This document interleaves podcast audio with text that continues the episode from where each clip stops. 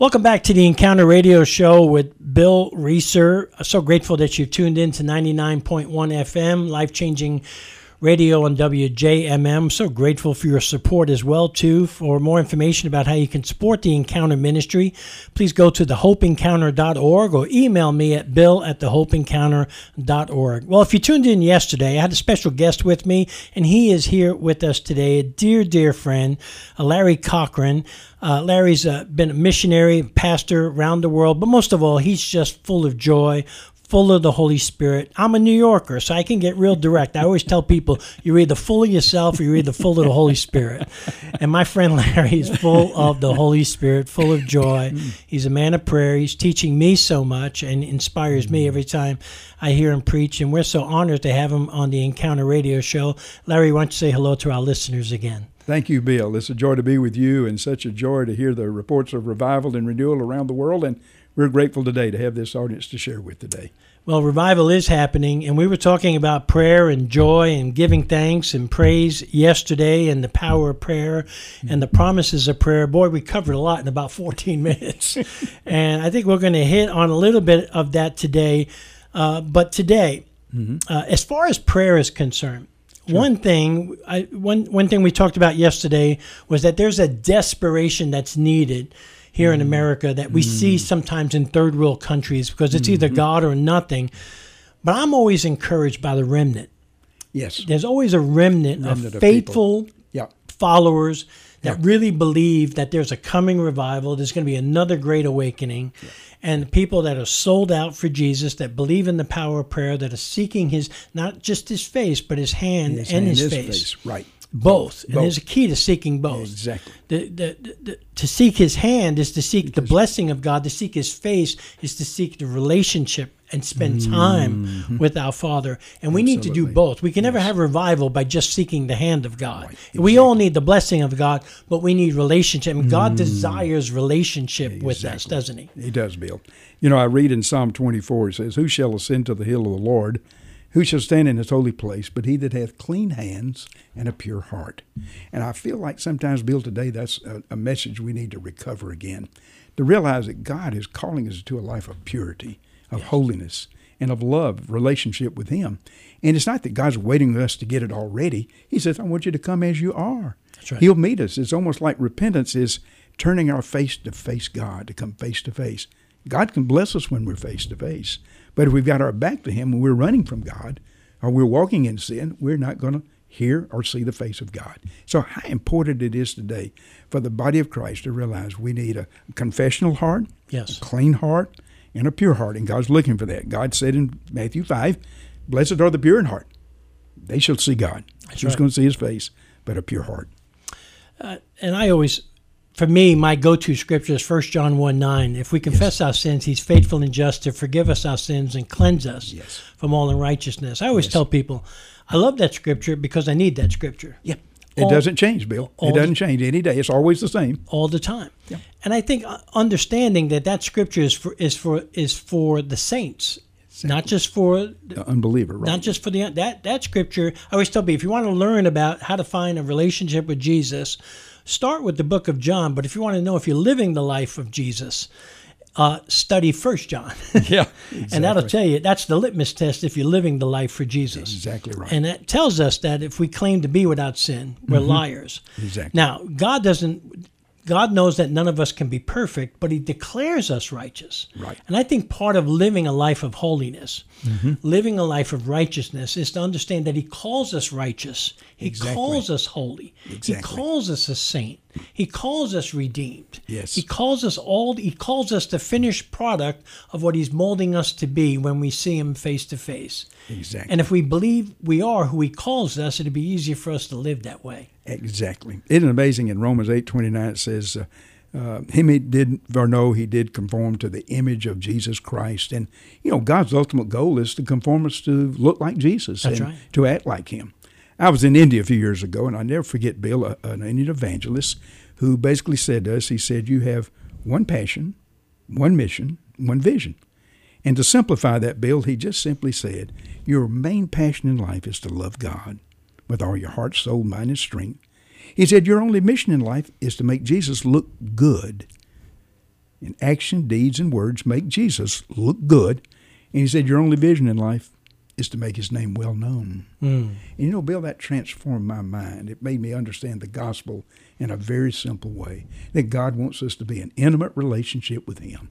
And out of that relationship and out of our worship of him, God will call us into the places he wants us to serve. It's amazing how he does that. Isn't it amazing? And he'll open up doors that we could never that we can never plan, that we can we can never come up with our own uh, uh, intuition. Uh, but when he wants to open up a door and he wants to he wants to make his name uh, known. Exactly. He'll go to great lengths. And that's been, Bill, one of the most joyful experiences of mine has been the divine appointments that God ordains in life. And all the partners that we've worked with for the last 35 years have been orchestrated by the Holy Spirit. They came into our life in certain circumstances, and out of that, that relationship formed, and then vision was uh, fomented. And, I've always learned, always attempt something so big, you're bound to fail unless the Holy Spirit intervenes. That's right. And that's true of God today. He still is wanting to do great things in our life if we'll just come into relationship with Him. He'll open the doors, and unless the Lord builds a house, we labor in vain. That's right.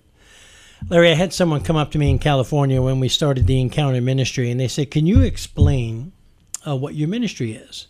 And I said, If I can explain it, uh, then the Holy Spirit wouldn't be honored in it. Exactly. And uh, and glorified through it. But because I can't explain it, that means the Holy Spirit is in charge Exactly. of our ministry, Exactly. and, and and because He is honored. Uh, and so, can you talk a little bit about how the Holy Spirit has opened up doors for you that you could never explain, and and sort of done things in ministry, maybe overseas? Uh, Yeah, Uh, Bill, it, it, I thank you for that question. It's a book I'm trying to write right now, as a matter of fact, Great. about about the one divine appointment. But you know, just so many instances in life where, and we're on the mission field. Uh, we may have Plan A here, but God has another agenda, that's right. and you end up finding His agenda, and it turns the whole course of the team around. But it was meant for a purpose, and God just orchestrated open those doors. Probably one of the best examples I've seen is just uh, like in the uh, um San Blas Islands in uh, uh, Panama years ago. You know, we had a plan. We was going to come in and construct a building, do a project, or do something like that. But then it turned out there was a medical need that just opened up, and our team was able to be used of the Lord. One teacher particularly said to me, "I don't know why I'm on this trip. I don't know what I'm here to do. I don't know why." He was sort of complaining, you know. And I just stay open to the Holy Spirit, brother. The next day, there was an accident on the islands, and they called over the islands. They said, You know, we need somebody with type B plus blood. Does anybody have that type blood? Well, there was no response from the Indian villages. No one called. This one teacher said, I have B negative blood. And of course, you know the story. His blood saved the life of another person, and it changed his whole direction in life.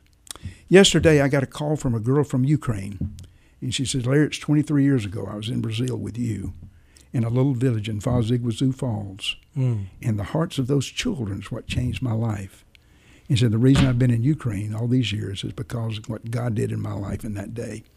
Bill, that just thrills my soul to hear what God can do to take a common, everyday lay people in our life, transport them onto a mission field, and watch God open up ways to use them in ways they never dreamed. But God, the Holy Spirit, responds to obedience. And that's what I keep saying in my heart today. Lord, give us an obedient heart, and God will open up doors for everyone. That's right. Well, we've been talking about on this radio show uh, on our Holy Spirit episodes is if you want to get close to God, you got to learn how to run errands for the Holy Spirit. Exactly. And when you run errands for the Holy Spirit, they never are what you think they are. Exactly. Uh, you may think you're going to some place to preach a message about this, but God has something different when you get there. Exactly. And I've shared many, many stories of how God has redirected an errand that He sent me on, which I thought it was an errand for one reason, but it wound up being for, mm, another, another. reason. And that's the joy That's the joy of, God. of going on the journey with God. Exactly. And I thank God for your life and how God has sent you on mission trips and Yeah. administered to people around the world that you can get a call from someone in Ukraine. You can get a call from someone. I mean, God's done some amazing things in Peru, hasn't He? Exactly. W- wonderful things in Peru. I think Peru is probably in a, one of the best revivals going on even today. There's just a move of the Spirit. There's been a great depth of prayer that God is unfolding right now to the body of Christ. And there are many people who are stepping out in faith right now. We're trying, uh, Bill, even as we speak today, of reaching out to these lost communities, people in darkness who have had no Bible or Word or, or anything like that. And so, through the use of the Jesus film, this has been remarkable. Just a few weeks back, uh, the, the evangelist called from Peru and he said, Larry, uh, we, we've got a problem. Uh, uh, what's the problem? He said, Well, I showed the Jesus film last night. I said, Wonderful. How was the response? He said, The whole village came forward. Mm. What are we going to do? well, again, Bill, there's so many people who've never heard that that's what thrives in my heart today is to get the gospel to those who've never heard, and yet they're hungry. They're waiting if somebody can get there to them. And so that's one of the great joys, again, that we have that we can all be a part of God's big plan to reach the earth through the Holy Spirit, prayer, and the Word of God. God is working in many places like that in Peru today. It's amazing. Well, I think I know my ministry verse, my life ministry verse is found in Acts 20 24, where the Apostle Paul said, My life is worth nothing to me until I finish the work assigned to me by the Lord mm, Jesus. Ooh, the work of one. telling others about the wonderful that's grace good, of God. That's a good one. You, you live that out. Yes, uh, sir. So right. well, and I'm grateful that you do, and you do it with joy. Thank you. Brother. And uh, what else has God shown you out well, on the mission field as far you know, as Bill, joy and the Holy Spirit? You mentioned you mentioned your uh, your your life verse. Mine is Jeremiah 30, 33. Call unto me, and I'll answer you and I will show you great and mighty things that you do not know. And Bill, that's just the testimony of God's grace. That's all I can say. Nothing that I've done, but according to His mercy, I've seen Him work so many marvelous ways, and it just continues to thrill and motivate my heart to say, Lord, give us all the opportunity to make Your name known through the earth. So we're just so grateful and thankful to the Lord. I, have been really particularly pleased right now that. Uh, the, the work that God's doing in Cuba, the work yes. God's doing in Nicaragua and Honduras. We get reports from these uh, partners weekly. And it's good to see that the kingdom of God is just expanding and growing. Many times we see nothing but the bad news in America, but we need to remind ourselves God, the Holy Spirit, is moving across the earth, and He's completing the work that He's begun, brother. We're getting close to end times, aren't we? We are indeed. And we there, are indeed. And there's a big push to get the gospel to unreached people groups. Yes. What yes. have you seen in, in that area? Well, we are working with the Aguaruna Indians right now in um, in Peru, and it's sort of an unengaged people group, a group that where they've heard the gospel in various forms of it, but there's never been an established work going on among them. So there's a great effort today that we're coordinating with other international people on the field. They're, they're there. But through the efforts of distribution of Bibles and church planning and efforts to reach them, uh, there's a motivation that's now developing to reach further out. So we now are printing Bibles in Ashaninka languages, and it's costly, but we're getting the word into their hands. And so we believe, again, sow the seed of God's word, it will bring forth the harvest. Well, Larry, we got about a minute left. I imagine there's been somebody listening saying, you know what, uh, I, am I'm, I'm just not sure where, where I am uh, mm. in my faith. Mm. I, I, believe in Jesus, but I, yes. you, you, know, I sometimes I, sometimes I doubt him.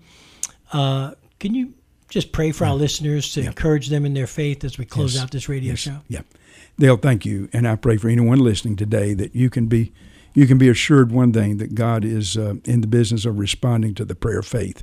Jesus said, "According to your faith, be it unto you." Put your trust in God. What is saving faith? Is trusting in Jesus Christ alone for your salvation.